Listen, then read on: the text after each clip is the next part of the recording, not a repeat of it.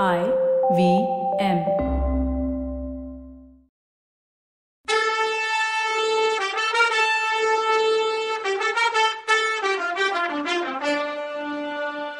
வணக்கங்க. நான் கவிதா பேசுறேன்.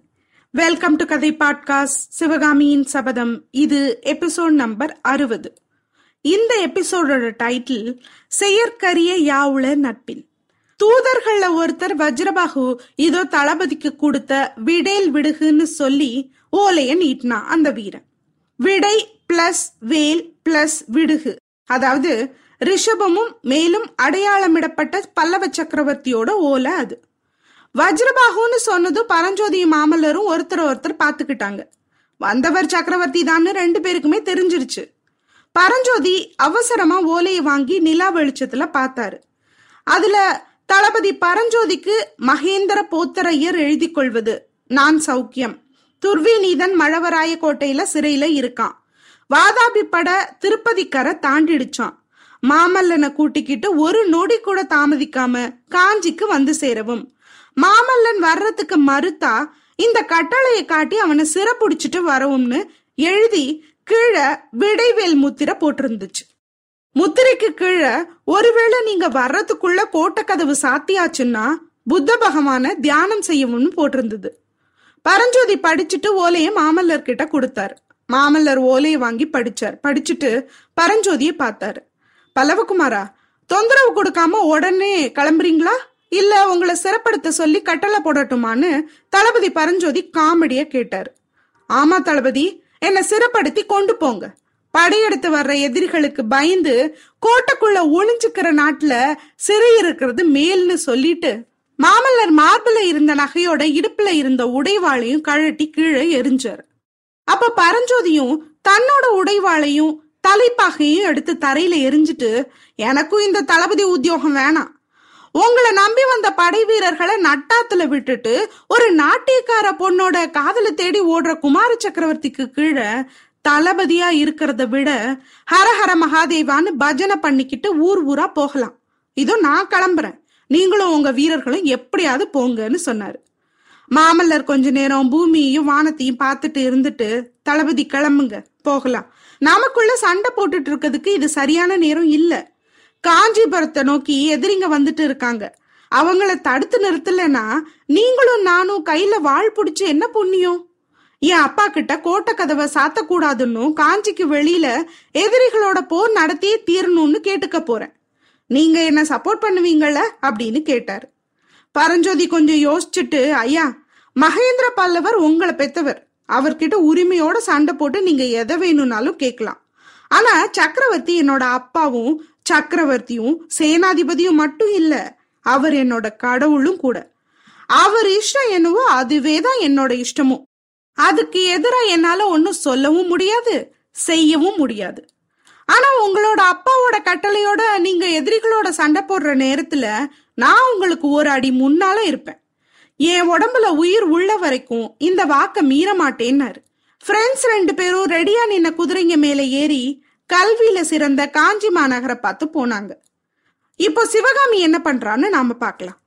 வராக நதியில போன படகுங்களையே சிவகாமி பார்த்துட்டு நிக்கையில ஆயனர் பின்னால மூச்சு வாங்க ஓடி வந்தது யாருன்னு திரும்பி பார்த்தாரு. குண்டோதரன் பின்னால நிக்கிறத பார்த்து அப்பனே இவ்வளோ நேரம் எங்க போயிருந்த? அப்படின்னு கேட்டாரு. அதை ஏன் கேக்குறீங்க குருவே? நான் அக்கறைக்கு போய் தளபதி கிட்ட மாமல்லர் இங்க பத்திரமா இருக்கத சொல்லிட்டு திரும்பி வந்தேன். தளபதியும் வீரர்களும் படகுங்க சம்பாரிச்சுக்கிட்டு வர்றதுக்குள்ள நான் முன்னாடி வந்துடணும் தான் நினைச்சேன். வந்து பார்த்தா ஆத்தங்கரையில நான் கட்டிட்டு போன பானத்தை பத்த காணும். யாரோ ஒருத்தர் தெப்பத்தை எடுத்துக்கிட்டு இந்த கரை பக்கத்துல வந்துட்டு இருந்தது தெரிஞ்சது. மொட்டை தலையையும் காவி துணியையும் பார்த்தா புத்தபிட்சு மாதிரி இருந்துச்சு. நம்ம நாகநந்தியடிகள் தானோ அப்படின்னு கூப்பிட்டு பார்த்தேன். ஆனா பிட்சு திரும்பி பார்க்கவே இல்லை. எனக்கு செம கோவம் வந்துடுச்சு.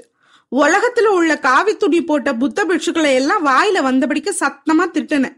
என்னோட குரலை கேட்டுக்கிட்டு நதிக்கரையோட வந்த ரெண்டு பேர் என்கிட்ட வந்து என்னப்பா சமாச்சாரம்னு விசாரிச்சாங்க. நான் விஷயத்த சொன்னேன்.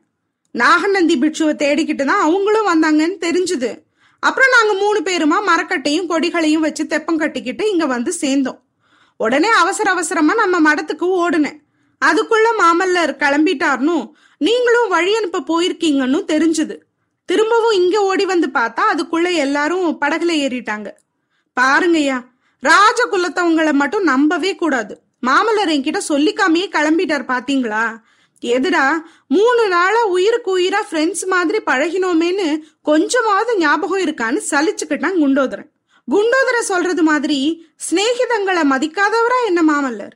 எனக்கு மாமல்லர் பரஞ்சோதி ஃப்ரெண்ட்ஷிப் பார்க்கும்போது கொஞ்சம் பொறாமையாவே இருக்கு. நம்ம தமிழ் சினிமாக்கள்ல இப்படி ஃப்ரெண்ட்ஷிப் நிறைய பார்த்துருக்கோம். தளபதி ரஜினி மம்முட்டி சட்டம் கமல் சரத் முஸ்தபா முஸ்தபா சாங்ல வர்ற ஃப்ரெண்ட்ஷிப்பு திருடா திருடால வர்ற திருட்டுத்தனமான ஃப்ரெண்ட்ஷிப்பு நட்புக்காகல வர்ற அன்பை பொழியிற விஜயகுமார் சத்குமாரி இப்படி விதவிதமா நம்ம பார்த்திருந்தாலும் எனக்கு ஞாபகம் வர்றது டக்குன்னு நம்ம பாரதியாருக்கும் வாவு சிதம்பரம் பிள்ளைக்கும் இருந்த ஃப்ரெண்ட்ஷிப் தான். நெல்லைங்கிற ஊர் பாசம் தான் இவங்களை இணைச்சதுனாலும் பிணைச்சது தமிழ் தான்.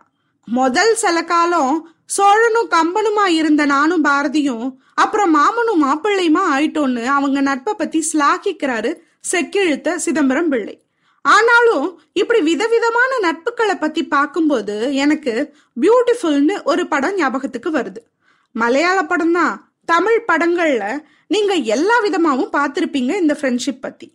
ஒரு வித்தியாசமான கதையை உங்களுக்கு சொல்லலாங்கிற முயற்சி மட்டும்தான் இது. யான் பெற்ற இன்பம் பெருக என் நண்பர் குழாம். அது மாதிரி. இந்த படத்தோட கதாநாயகன் லூயிஸ் கழுத்துக்கு கீழே எந்த விதமான உணர்ச்சியும் இல்லாதவன். சொத்து எக்கச்சக்கம் இருந்தாலும் அதை அனுபவிக்க முடியாம படுக்கையில இருக்கவன்.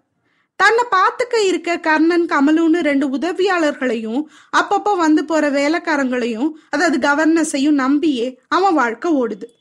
இதுல அண்ணன் எப்ப சாவான் சொத்து எப்ப கைக்கு வரும்னு காத்துட்டு இருக்க சொந்த பந்தம். பாடகனான ஜான் பாட கேட்டு தான் இறந்து போன க்ளோஸ் ஃப்ரெண்டோட ஞாபகத்துல அவனை தனியா தனக்கு மட்டும் பாட கூப்பிட்டு சில பல முயற்சிகளுக்கு அப்புறம் லூயிஸ்க்கு தனியா பாட ஒத்துக்கிட்டு ஜான் வீட்டுக்கு வர ஆரம்பிக்கிறான். இதுல ரெண்டு பேருக்கும் இடையில ஃப்ரெண்ட்ஷிப் மலருது. தனியா லூயிஸ கட்டி வச்சு பைக்ல கூட்டிட்டு போய் பேங்க்குக்கு ஜான் மட்டும் போய் கொஞ்ச நேரம் ஆனதும் வெளியில பெய்யற மழையை பார்த்து அப்போ தான் நண்பன் நனைஞ்சிருப்பானேன்னு பதறி ஓடி வர்ற ஜான் அந்த மழையை லூயிஸ் எவ்வளோ ஆனந்தமா அனுபவிச்சு ரசிக்கிறான்னு பார்த்து மழையில நனைஞ்சபடியே வீட்டுக்கு போறது எனக்கு ரொம்ப பிடிச்ச காட்சிகள்ல ஒண்ணு. இதுக்கு இடையில கவர்னஸா அந்த வீட்டுக்கு வர்ற அஞ்சலிங்கிற பொண்ணோட அன்பும் கவனிப்பும் கூடவே அழகும் ரெண்டு நண்பர்களையுமே கவருது. யார் கூட ஜோடி சேருவ அஞ்சலின்னு நாம யூஸ்வல் ட்ரையாங்கிள் கதையை எதிர்பார்த்து காத்திருக்க லூயிஸோட கசின் ஒருத்தன் ஜானை பார்க்க வர்றான். அவன் வர்றது ஜானுக்கு உள்ள பண நெருக்கடிய புரிஞ்சுக்கிட்டு லூயிஸ்க்கு பாய்சன் தந்தா பணம்னு சபலத்தை கொடுத்து பாக்குறான் ஜான் விஷம் கொடுப்பானா லூயிஸ்க்கு? லூயிஸ் செத்து போயிடுவானா? அப்ப அஞ்சலியும் ஜானும் தான் சேருவாங்களா? இதெல்லாம் படத்துல பார்த்து தெரிஞ்சுக்கோங்க. கொஞ்சமாவது த்ரில் வேணும்ல. சுவாரஸ்யம் இருக்காது நானே எல்லாத்தையும் சொல்லிட்டேன். லூயிஸா ஜெயசூர்யாவும் ஜானா அனூப் மேனனும் அஞ்சலியா மேக்னாவும் நடிச்சிருப்பாங்க. ஜெயசூர்யா பத்தி கேட்கவே வேணாம். காமெடியோ சீரியஸோ குணச்சித்திர வேஷங்களோ. இது வரைக்கும் பிஜு மேனனையும் ஜெயசூர்யாவையும் அடிச்சுக்க ஆள் இல்ல அந்த இண்டஸ்ட்ரியில. அனூப் மேனன் யதார்த்தமா அந்த பாத்திரத்தை செஞ்சிருப்பாரு. மேக்னா எப்பவுமே அண்டர் யூட்டிலைஸ்ட் ஆக்ட்ரஸ்னு எனக்கு தோணும். டூ தௌசண்ட் லெவன்ல வந்த படம். எங்கிருந்தோ வந்த ரெண்டு பேரும் புதுசா நண்பர்களாகி எந்த அளவு உண்மையான நண்பர்களா கடைசி வரைக்கும் அந்த பிணைப்பு போகுதுன்னு சொல்ற கதை. இது எப்படி எனக்கு ஞாபகம் வந்துச்சுன்னா மாமல்லர் தான் அப்பா பத்தியே குறை சொன்னதும் பரஞ்சோதி நண்பன் கிட்ட நேரடியா நீ பண்ணது தப்புன்னு சொல்லாம வாழை கீழே போட்டுட்டு இப்படி படைய தனியா விட்டுட்டு வந்தவருக்கு கீழே வேலை பார்க்க எனக்கும் விருப்பம் இல்லைன்னு சொல்லி அவரோட தப்ப புரிய வச்சாரே. அந்த ட்ரீட்மெண்ட் பிடிச்சிருந்தது. அந்த நட்போட ஆழம் புரிஞ்சு அதை உணர்ந்து தன்னை திருத்திக்கிட்ட மாமல்லரும் அந்த நட்புக்கு மரியாதை செய்யறாரு சரி இப்ப கதைக்கு வருவோம். குண்டோதரா சொன்னதையெல்லாம் காதுல கேட்டுட்டு இருந்த சிவகாமி ஆமா குண்டோதரா ராஜகுலத்து ஆளுங்களை நம்பவே கூடாதுன்னா. ஆயினர் அப்போ குண்டோதரா நாகநந்தி இந்த கிராமத்துக்கு வந்தார்னா நான் சொல்ற? நான் பார்க்கலையேன்னு சொன்னாரு. நாகப்பாம்பு அவ்வளோ ஈஸியா வெளியில தலை காட்டிடுமா? புத்துல தான் ஒளிஞ்சிட்டு இருக்கும்னா குண்டோதரன். பெரியவங்களை பத்தி அப்படிலாம் சொல்லாத குண்டோதரா. நாகநந்தி பெரிய மகான். நிஜமாவே அவரும் இங்கேயே தங்கிட்டா எனக்கு ரொம்ப சந்தோஷமா இருக்கும்.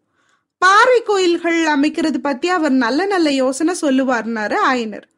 அப்புறம் ரெண்டு பேர் நாகநந்தியை தேடிக்கிட்டு வந்தாங்க நீயே அவங்க யாருன்னு கேட்டாரு. குருநாதா அந்த ஆளுங்க கூட சிற்பக்கலையில பிரியம் உள்ளவங்க போல இருக்கு. நம்மளோட பானை தெப்பம் பாறையில மோதி உடஞ்சுதே அதே இடத்துல தான் நாங்களும் மரக்கட்ட தெப்பத்துல வந்து இறங்கணும் பாறைங்களை பார்த்ததும் அந்த மனுஷங்களை ஒருத்தர் என்ன சொன்னார்னு தெரியுமா? உங்கள மாதிரியே இந்த பாறைங்களை குடஞ்சு எவ்வளோ அழகா கோயில் கட்டலான்னாரு. எனக்கு அதிசயமா இருந்துச்சு. ஏன் குருவும் அப்படித்தான் சொன்னார்னு. யாரு உன் குரு அப்படின்னு கேட்டாரு. உங்க பேரை சொன்னதும் அவர் ரொம்ப ஆச்சரியப்பட்டாரு. உங்களை கூட அவருக்கு தெரியும் போல இருக்கு குருவேன்னு சொன்னா குண்டோதரன். அப்படியா யாரு? என்ன தெரிஞ்சவரு? பாறைங்களை பார்த்ததும் கோயில் ஞாபகம் வரக்கூடியவர் எனக்கு தெரிஞ்ச வரைக்கும் ஒரே ஒருத்தர் தான் இருக்காரு. அவர் இங்க வர்றதாவது வேற யாரா இருக்கும்? அப்படின்னாரு ஆயனர். அவங்க இந்த ஆத்தங்கர ஓரத்துல தான் எங்கேயோ படுத்து தூங்கிட்டு இருக்காங்க. நான் தேடி பிடிச்சு கூட்டிட்டு வரேன். நீங்க முன்னால போங்க குருவேன்னு சொன்னா குண்டோதரன். இதுக்குள்ள படகுங்க வராக நதிக்கு மேல போயிட்டதுனால மண்டகப்பட்டுக்காரங்க ஒருத்தருக்கு ஒருத்தர் திரும்பி போகலாமான்னு கேட்டுக்கிட்டே கிராமத்தை பார்த்து நடக்க ஆரம்பிச்சாங்க. அவங்களோட ஆயனரும் சிவகாமியும் கிளம்பி போனாங்க. போகும்போது அந்த கிராமவாசிங்க மாமல்லரோட அரிய குணத்தையும் பரஞ்சோதிக்கும் அவருக்கும் உள்ள சிநேகிதத்தை பத்தியும் பாராட்டி பேசிக்கிட்டு போனது சிவகாமி காதுல விழுந்துச்சு. மாமல்லரோட பிரிவனால வறண்டு ஒலந்து போன அவ மனசுல அந்த வார்த்தைங்க சந்தோஷ மழை துளியா விழுந்துச்சு. ஆயனரையும் சிவகாமியையும் விட்டுட்டு நதிக்கரையோட போன குண்டோதரன் நிலா வெளிச்சத்துல அங்க இங்க பாத்துக்கிட்டே போனான். பாறைங்க நிறைய இருந்த இடத்துக்கிட்ட போனப்போ இன்னும் சர்வ ஜாக்கிரதையா முன்னாடி பின்னாடி பாத்துக்கிட்டே போனான். சட்டுன்னு பாறை மரவுல இருந்து ரெண்டு பேர் வெளியில வந்ததும் ஒரு கணம் தகைச்சிட்டு அவங்க இன்னார்னு தெரிஞ்சுக்கிட்டதும் எதிரில வணக்கத்தோட நின்னான். குண்டோதரா நல்ல காரியம் பண்ண. எங்களை இப்படி வெயிட் பண்ண வச்சுட்டு போயே போயிட்ட? நீ உயிரோட இருக்கியா? இல்ல யமலோகத்துக்கு போயிட்டியா? அப்படின்னு எங்களுக்கே சந்தேகம் ஆயிடுச்சுன்னு சொன்னாரு ஒற்றர் தலைவர் சத்ருக்கனன் எஜமா உங்க புண்ணியத்தினாலதான் நான் உயிர் பொழைச்சேன். கொஞ்சம் அசால்ட்டா இருந்திருந்தா நிஜமாவே யமலோகத்துக்கு போயிருப்பேன். இந்த கூர்மையான கத்தி என் நெஞ்சில பாஞ்சிருக்கும்னு சொல்லி நாக வடிவத்துல புடி வச்சிருந்த ஒரு வித்தியாசமான வேலைப்பாடோட இருந்த சின்ன கத்திய எடுத்து நீட்டினான். என்னது இது? இவனை ஏன் கொல்லணும்? கொல்ல ட்ரை பண்ணணும்? யாரு நாகநந்தியா? இல்ல வேற யாருமா? எதுக்காக இப்படி பண்றாங்க? இவங்களுக்கு என்னதான் வேணும்? நாடுதான் வேணும்னா சண்டை போடுங்க நாட்டை போடுங்க. யாரு வேணாம்னா? ஏன் இப்படி மறைஞ்சிருந்து ஒருத்தனை கொல்ல ட்ரை பண்ணணும்? என்ன நடக்குதுன்னு அடுத்த இப்ப சொல்ல பார்க்கலாம். அது வரைக்கும் நன்றி வணக்கம்.